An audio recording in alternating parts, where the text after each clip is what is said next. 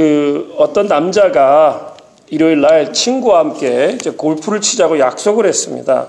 그런데 이 약속한 한 친구가 약속 시간보다 한 시간이나 늦게 도착한 거예요. 그래가지고 이 남자가 화가 나서 그 친구에게 막 뭐라 그랬겠죠? 왜 이렇게 늦었냐? 그랬더니 그 친구가 설명을 합니다.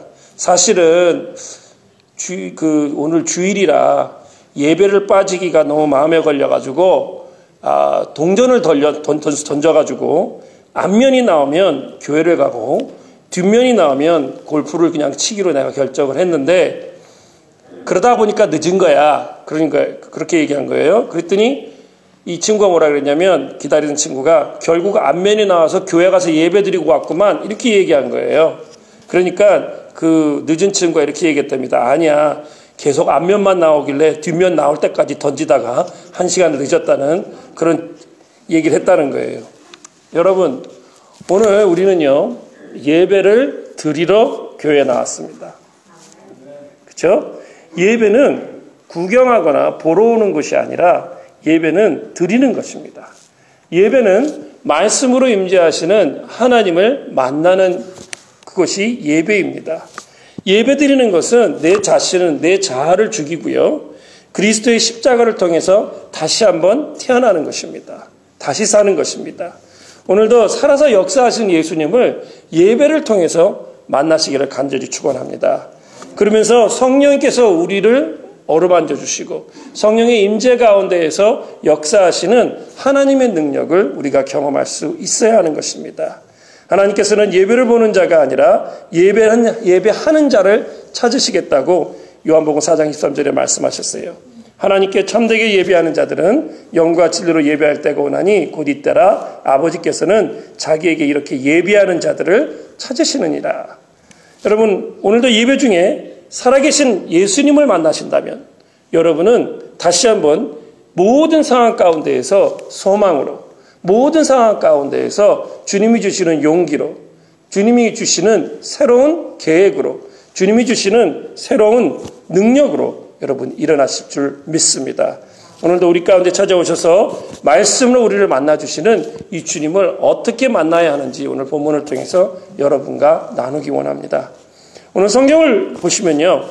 절망 가운데 그 완전히 인생을 거의 포기하다시피 하는 한 여인에게 예수님께서 찾아오셔서 소망으로 일으켜 주시는 것을 볼 수가 있습니다. 오늘 본문을 보시면 이 인생, 이, 이 여인의 인생을 보면 참 기구합니다. 이 여인이 그 장래 행렬 가운데 있었습니다. 아마도 이 여인에게는 젊었을 때 굉장히 많은 꿈이 있었을 것입니다.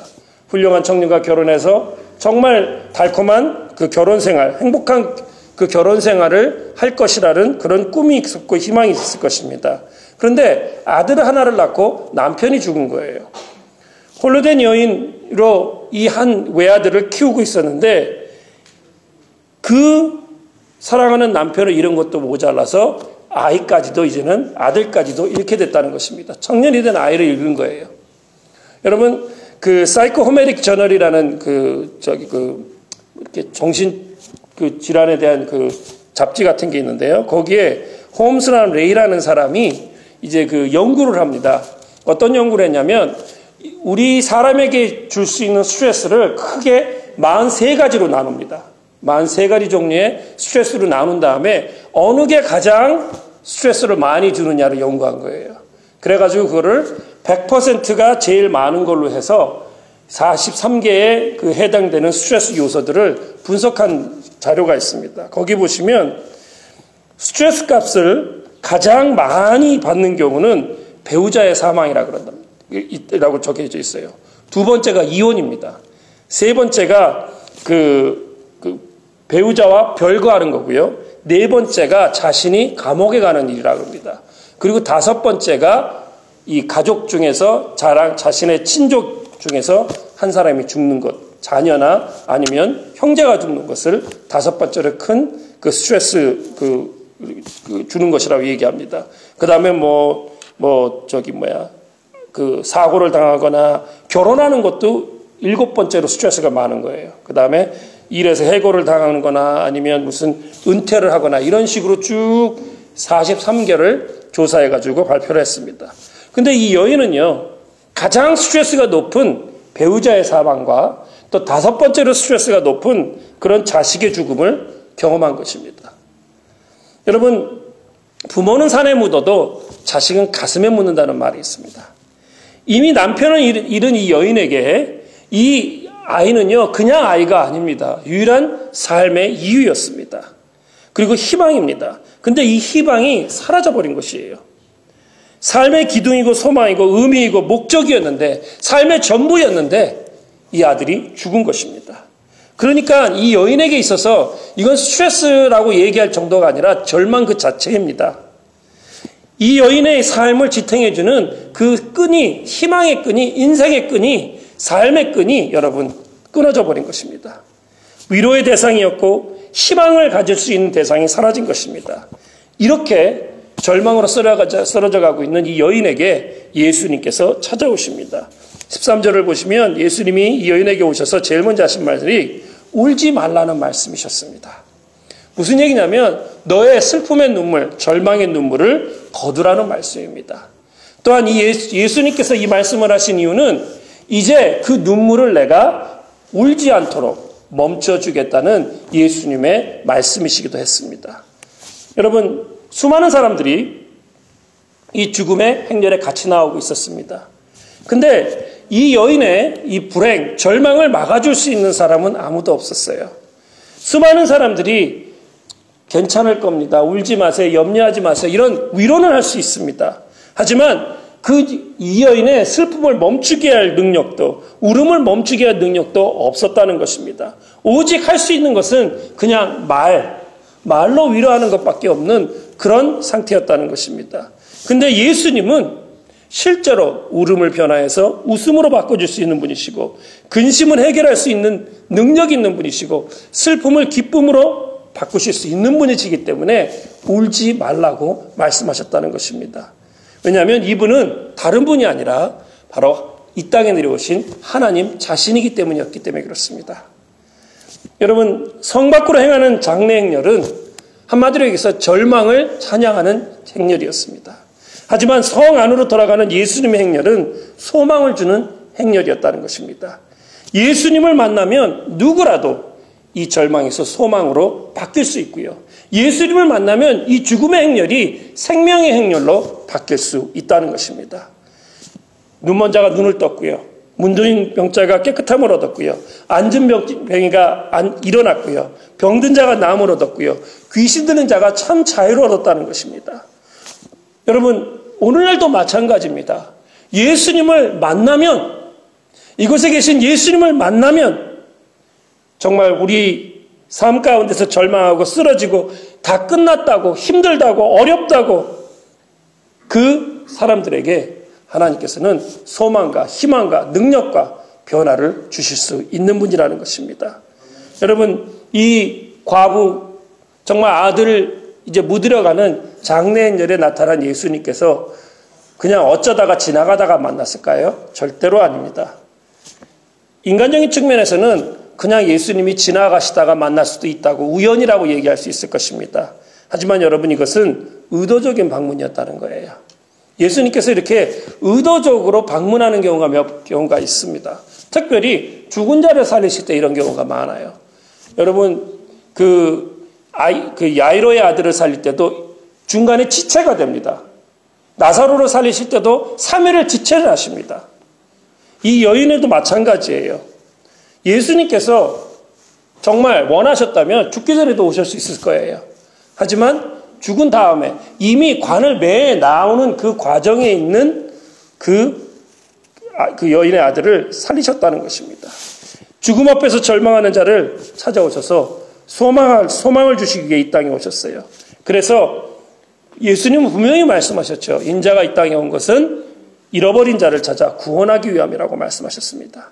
오늘날도 우리는요, 절망 속에 쓰러진 우리 모두에게 찾아오셔서 소망으로 일으켜 주시는 분이 바로 예수님입니다. 철학자였던 키엘케고르는 죽음에 이르는 병을 절망이라고 진단했습니다. 하지만 예수님께서는 살아계셔서 절망 가운데 소망을 주시는 분이라는 것을 우리는 기억해야 합니다. 그렇기 때문에 예수를 믿고 여러분 우리는 기대할 수 있는 것입니다. 여러분 왜 예수님께서 오셨습니까? 13절을 보시면 불쌍히 여겼다고 그렇게 적혀 있습니다. 예수님께서 불쌍히 여기셨기 때문입니다. 우리의 사정과 아픔과 고통을 다 보고 계시고 아시고 계시는 분이라는 뜻입니다. 그리고 불쌍히 여겨주신다는 것이에요. 국률함으로 고쳐주신다는 것입니다. 사랑, 사랑으로 여러분 불쌍히 여기시고 고쳐주시는 분이 예수님이라는 거예요. 예수님이 먼저 찾아가셨다는 것입니다. 그 여인의 조건이나 믿음을 본 것이 아니라 그 여인의 성품이 아니라 예수님께서 공률 때문에 그녀를 찾아간 것입니다. 저는 이 불쌍하다는 말이 저한테는 굉장히 의미가 많습니다. 제가 예수님을 처음 만날 때 저를 위해서 기도해 준 어떤 자매가 저한테 한 말이 이 말이었어요. 불쌍히 여겨달라는 말이었습니다. 그때 저는 그 말을 듣고 굉장히 화가 났었어요. 지가 뭔데 나를 불쌍히 여겨. 그렇게 생각했단 말이에요. 그런데 결국은 그 불쌍히 여김 받는다는 말, 이 말이 저를 변화시켰기 때문에 저는 이 말이 어떤 말인지 너무나도 잘합니다. 여러분, 사랑하는 아내와 사별한 그 C.S. 루이스가 영국의 신학자고 수학자고 뭐 철학가고 굉장히 지필가고 유명한 사람이죠. C.S. 루이스가 그 아내를 잃고 늦, 은 나이에 결혼을 했는데 아내가 일찍 죽습니다. 그래서 그 아내를 잃은 슬픔을 일기를 쓰는 것으로 그 위로를 삼고 있었습니다. 슬픔 속에서 이 사람이 이렇게 고백을 해요. 영혼의 상태를 정비하여서 정신병자가 되지 않게 하는 것은 자신에게 있어서는 기도와 강구였다고 그렇게 얘기합니다. 그 속에서 지필을 하는 거, 계속 책을 쓰는 겁니다. 절망과 비탄 속에서 그의 영의 세계는 폐와 같은 그 절망을 넘어서 신앙을 재발견하게 되었다라고 그렇게 자기가 고백을 합니다. 일기예요. 그러면서 쓴 책이 슬픔을 다하다라는 책을 쓰게 됩니다. 그 책에서 이렇게 얘기합니다. 절망이 바닥을 두드리는 소리가 요란하게 나면 하나님께서 기회를 주실 시간임을 분명히 알아야 합니다. 그 요란한 소리는 기도와 강구의 소리입니다. 거대한 곰과 사자와 사나운 사자가 내 몸과 살을 찢는 것 같은 고통이라도 그것을 이겨내면 결국 기쁨으로 바뀔 것입니다. 당신이 절대 절명의 시간이요. 소망이 없는 절대 절명의 공백이라고 생각하는 것은 당신에게 절대 소망의 문입니다. 라고 그렇게 고백을 했다는 것입니다. 여러분, 절망 가운데 있다면, 정말 끝났다고 생각하는 그런 환경 가운데 있다면, 계속 쓰러져 가는 가정이나 사업체를 보시면서 낙담하고 계시다면, 여러분, 우리 삶의 그 절망의 현장에서 예수님께서 함께 있다는 것을 여러분 확신하시기를 간절히 축원합니다. 그리고 우리와 함께 그 문제를 해결하기 원하시는 분이 바로 예수님이라는 거예요. 주님은 우리가 절망하고 있을 때 우리를 절대 외면하지 않습니다. 소망으로 일으켜 주시는 분입니다. 여러분 이 시간 그 주님을 만나시기를 간절히 기도합니다. 여러분 이 여인이 근본적으로 여러분 절망하는 이유가 뭐였습니까? 바로 남편의 죽음, 아들의 죽음이었습니다. 죽음이라는 것이 이 여인을 이렇게 절망하게 만들었다는 거죠. 근데 여러분 예수님은 이 죽음의 행렬에 찾아오셔서 생명의 행렬로 바꿔주셨다는 것입니다. 14절을 보시면 예수님께서 이 죽음의 행렬을 멈춥니다. 그러면서 관을, 관에 손을 대시고 청년에게 청년아 내가 내게 말하노니 일어나라 라고 말씀하셨다는 거예요. 여러분 죽음을 죽음 가운데서 예수님께서 막으시고 생명을 주셨다. 이거에서 많이 듣던 얘기 아닙니까? 죽어가는 우리 모두를 예수님께서 생명을 주셨다는 것입니다. 우리도 마찬가지죠. 살아있으나 마치 죽은 사람처럼 사는 사람.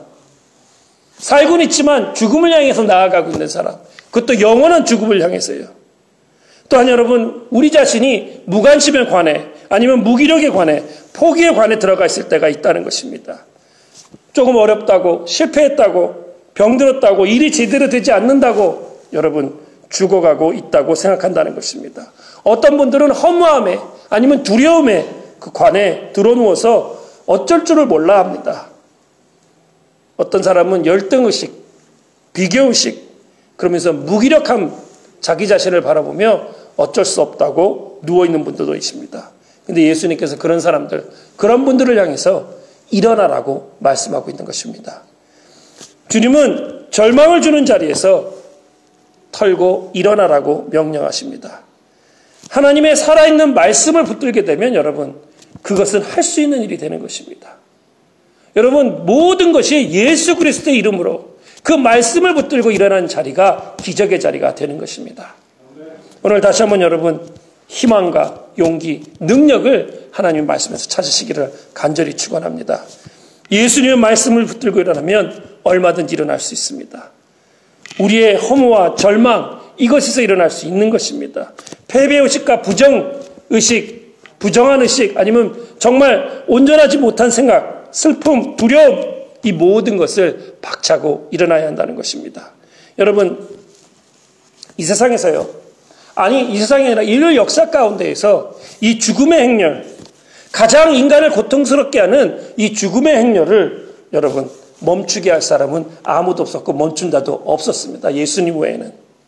예수님만 죽음에 대해서 손을 대시고 그 문제를 해결해 주시고 온 인류가 죽음으로 행하는 그 행렬을 바꾸기 위해서 우리의 역사 속에 들어오신 분이 성육신 하신 분이 바로 예수 그리스도라는 것입니다. 죽음의 행렬을 생명의 행렬로 바꾸십니다. 그리고 예수님 말씀하셨죠. 나는 부활이요 생명이니 나를 믿는 자는 죽어도 살겠고 무릇 살아서 나를 믿는 자는 영원히 죽지 아니하리니 이것을 내가 믿느냐. 여러분 예수님을 만나면 여러분 죽음으로부터 자유를 얻을 수 있는 것입니다. 어떤 크리스천인 한 의사가 어떤 환자를 자신의 집에서 이제 이제 진찰을 하게 됐습니다. 그 환자가 진찰을 받은, 받은 후에 이렇게 물어봅니다. 선생님, 제가 회복할 수 있겠습니까? 그러니까 이 크리스천인 의사가 어, 좀 난처한 얼굴로 이렇게 얘기합니다. 글쎄요, 죄송하지만 좀 힘들 것 같습니다. 병의 상태가 너무 빨리 진행되고 있습니다. 그러니까 그 환자가 뭐라 그러냐면 저는 죽음이 두렵습니다. 라고 얘기합니다. 죽음 저편에 무엇이 있는지 선생님 아십니까? 그러니까 의사, 의사가 이제 거기에 대해서 뭐라고 대답할까 잠깐 생각을 하는데 갑자기 진료하는 문이 열리면서 그 의사가 기르는 개가 뛰어들어옵니다. 그러면서 주인에게 꼬리를 치면서 막 좋아하는 거예요. 그때 의사가 환자를 보면서 이렇게 얘기했답니다. 보셨지요? 이 개가 이 방에 들어오진 않았지만 자기 주인이 여기 있다는 것을 알았기 때문에 두려움 없이 뛰어들어온 것입니다. 죽음 저편에 무엇이 있는지 저는 잘 알 수 없습니다. 하지만 한 가지 사실, 그걸 우리 주님께서 그곳에 계신다는 사실은 알고 있습니다. 그리고 이것으로 저는 족합니다. 라고 얘기합니다. 그러면서 아무 생각 마시고 예수님을 믿으십시오. 문이 열릴 때 두려움 없이 선생님도 들어가실 수 있을 것입니다. 라고 대답했답니다. 여러분, 예수님께서는요, 썩어가는 냄새가 나는 나사로도 이렇게 세우셨습니다. 무덤에서 나오게 했다는 거예요. 늦은 시간이 아닙니다. 예수님만 만나면 일어날 수 있는 것입니다. 야이로에게 딸에게 죽은 야이로의 딸에게 달리다곰이라 그러잖아요. 소녀야 일어나라는 얘기입니다. 말씀하시면 죽은 소녀가 일어났습니다. 죽은 자리에서 죽음의 행렬에서 무덤에서 어느 곳에 있든지 예수님께서는 이런 기적을 보여주셨다는 것입니다. 예수님은 생명의 주인이란 생명의 주인인 하나님 되시다는 것을 분명히 우리에게 보여주셨다는 것입니다. 누구든지 예수님의 음성을 들을 때 죽음의 어느 끝까지 갔다 할지라도 여러분 새 생명으로 일어날 수 있다는 것입니다. 그 어떤 사람이 어떤 죄를 짓고 정말 어떤 사람들이 생각할 수 없는 지경에 이르렀다 할지라도 예수님께서 부르시면 그 사람은 새 생명으로 태어날 수 있다는 것입니다. 예수 그리스도를 메시아로 믿으면 누구든지 죽음에서 자유를 생명을 얻을 수 있다는 사실을 알려주기 위해서입니다. 요한복음 2장 5장 25절에 이렇게 말씀하십니다. 진실로 진실로 너에게 이르노니 죽은 자들이 하나님의 아들의 음성을 들을 때 원하니 곧 이때라 듣는 자는 살아나리라. 주 예수를 믿으라 그러면 너와 내 집이 구원을 얻으리라. 여러분 이 시간 우리에게 생명을 주시기로 약속하신 그 예수님을 만나시기를 간절히 축원합니다. 여러분 유대인들은요 이 장사를 지낼 때 그 사람이 죽으면 바로 이제 장사를 지내고요 동네 사람들이 이 동네 행사로 이 장례를 준비했습니다. 아마도 동네에 있는 많은 사람들이 여인의 그 삶을 알고 있었을 것입니다. 그러면서 동정했을 거예요. 아마 한국 사람들이 그걸 봤으면 저, 저, 저 여자는 팔자가 얼마나 사납길래 남편도 죽고 아들도 죽고 어떤 잘못을 했길래 저렇게 남편도 죽고 아들도 죽고 안타까워하고 동정했을 것입니다. 지나가는 사람마다 아이고 남편도 죽고 아들도 죽었대. 그 소리를 들으면서 안 됐다. 참 불쌍하다. 근데 여러분 그러한 인생을 예수님이 완전히 바꾸셨다는 것입니다. 아들이 살아났다는 거예요, 여러분. 이걸 보고 어떻게 사람들이 변했습니까? 이제는 동정의 눈빛이 아니었습니다. 불쌍히 여기는 마음이 아니었다는 거예요. 여러분이 16절을 보시면 모든 사람이 두려워하고 놀랐다고 적고 있습니다. 여러분, 큰 선지자가 일어났다고 고백합니다. 하나님께서 돌보셨다고 고백합니다. 정말 하나님께 영광을 돌렸다는 거예요. 더 이상 이 여자의 인생이 동정이나 불쌍한 그런 모습이 아니라 하나님의 영광을 고백하는 그런 것으로 변했다는 것입니다. 여러분, 이 가정, 이제 이 여인을, 여인의 가정을 바라볼 때는 더 이상 정말 불쌍하다 이게 아니라 하나님의 영광을 경험한 가정으로 하나님께서 만들어 주셨다는 것입니다. 여러분, 하나님께서 하나님의 백성을 돌보셨다라고 그렇게 오늘 16절은 고백하고 있습니다. 그것을 그들 스스로 고백하게 했다는 것입니다. 17절을 보시면 그 절망스러운 가, 그 가정의 죽음의 행렬이 이제는 예수님의 생명의 역사가 일어났다는 그 소문이 이제 퍼지기 시작했다는 것입니다. 여러분, 우리의 삶이 이렇게 변해야 한다는 것을 가르쳐 주고 있습니다. 우리를 볼 때 살아계신 하나님의 영광을 경험한 사람들의 인생으로 그런 삶으로 보여져야 된다는 거예요.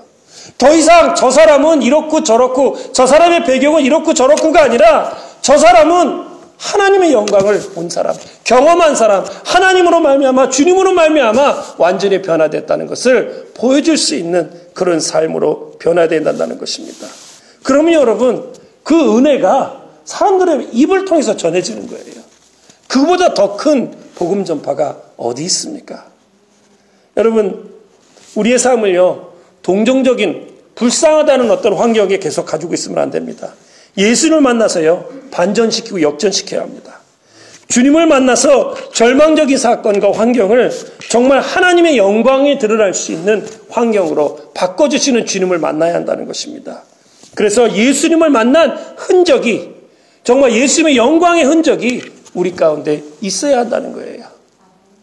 여러분 예전에 제가 그 저기 그 할렘에 그, 그, 그 극변자들을 위해서 이렇게 음식 제공해 주시는 그 선교사님 한 분 계셨습니다. 지금도 하시고 계신지 모르겠어요.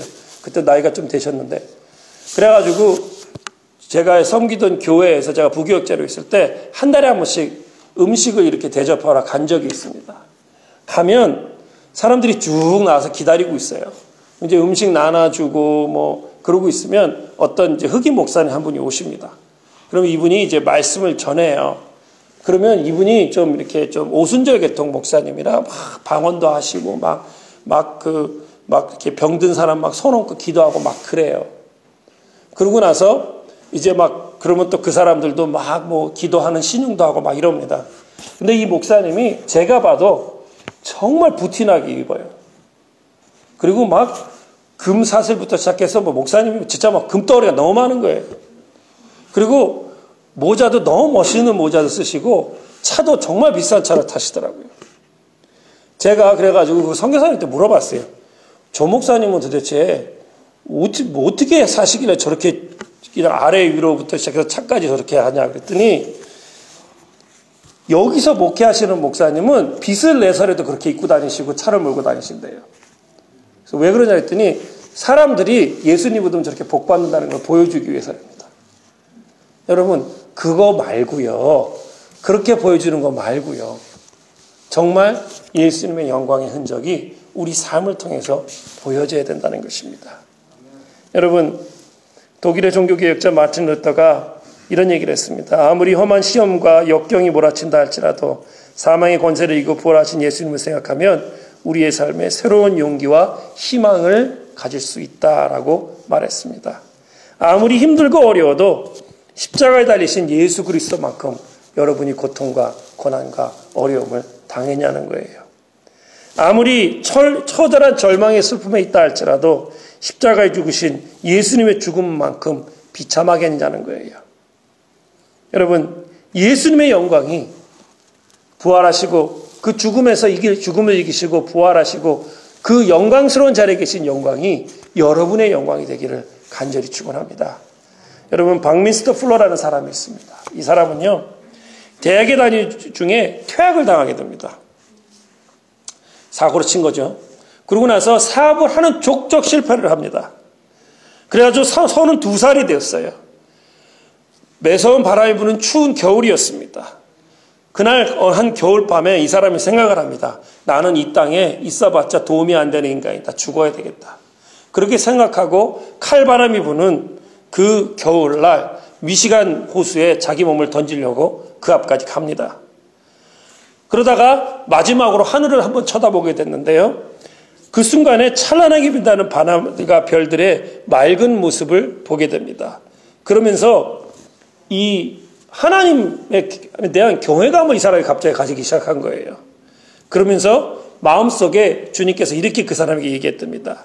자연의 존재가 스스로 없어지지 않는 것처럼 내 생명도 스스로 없앨 권리가 너에게 없다라는 그런 말씀을 듣게 됩니다. 그래서 이 사람이 자살하려 그러다가 이 호수를 떠나서 다시 한번 새로운 삶을 살겠다고 결심을 합니다. 그러면서 이 사람의 인생이 달라져요. 결국 열정을 가지고 노력을 해서 그 발명품을 만들게 되고요. 발명가, 기술자, 수학자, 건축가, 시인, 천문학자로 굉장한 명성을 얻게 됩니다. 그래가지고 12개 분야에서 박사와 명예박사 학위를 받게 되고요. 지구를 57회나 도는 그 거리를 다니면서 수백만 명에게 강연한다는, 강연하는 그런 사람으로 변했다는 것입니다. 자살하려던 그날 밤 자신의 삶의 참 의미, 그것에 대해서 하나님께서 가르쳐 주셨고요. 그 절망의 그 순간에 하나님께서 그 사람에게 희망을 가질 수 있도록 도와주셔서 이 사람의 인생이 이렇게 밝혔다고, 바뀌었다고 그는 자기 회고록에 적고 있습니다. 여러분, 이렇게 인생을 살다가 나는 끝날 것이다. 절대 생각하지 마십시오. 얼마든지 하나님께서는 그러한 인생도 하나님의 영광을 위해 쓰실 수 있기 때문입니다. 여러분, 삼손도 그랬습니다. 눈이 빠지고요. 마지막 같았습니다. 하지만 마지막 순간에 하나님의 영광을 위해서 쓰임 받았다는 것입니다. 성에 오면 안나라는 여인이 있습니다. 이 여인은 결혼한 지 7회 만에 남편이 돌아가고요. 84살이 될 때까지 홀로 살아갑니다.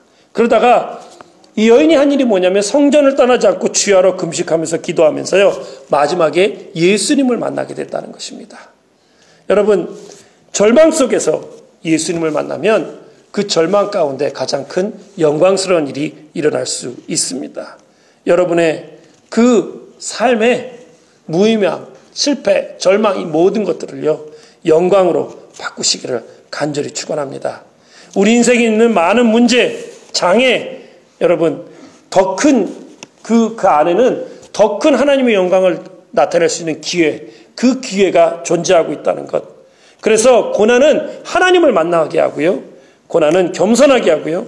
고난은 새로운 기회의 문을 열어준다는 것을 여러분 기억하십시오. 여러분, 오늘 죽은 남편과 죽은 아들을 절망하며 나아가는 이 과부에게 예수님께서 만나 주셨습니다. 우리에게도 찾아오실 수 있습니다. 찾아오십니다.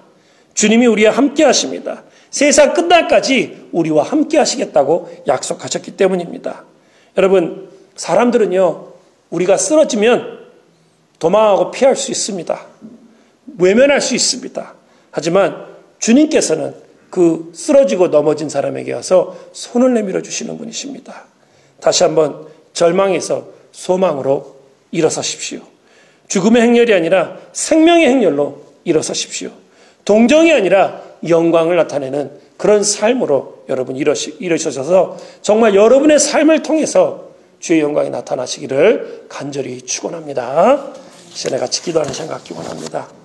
하나님 앞에서 우리가 다시 한번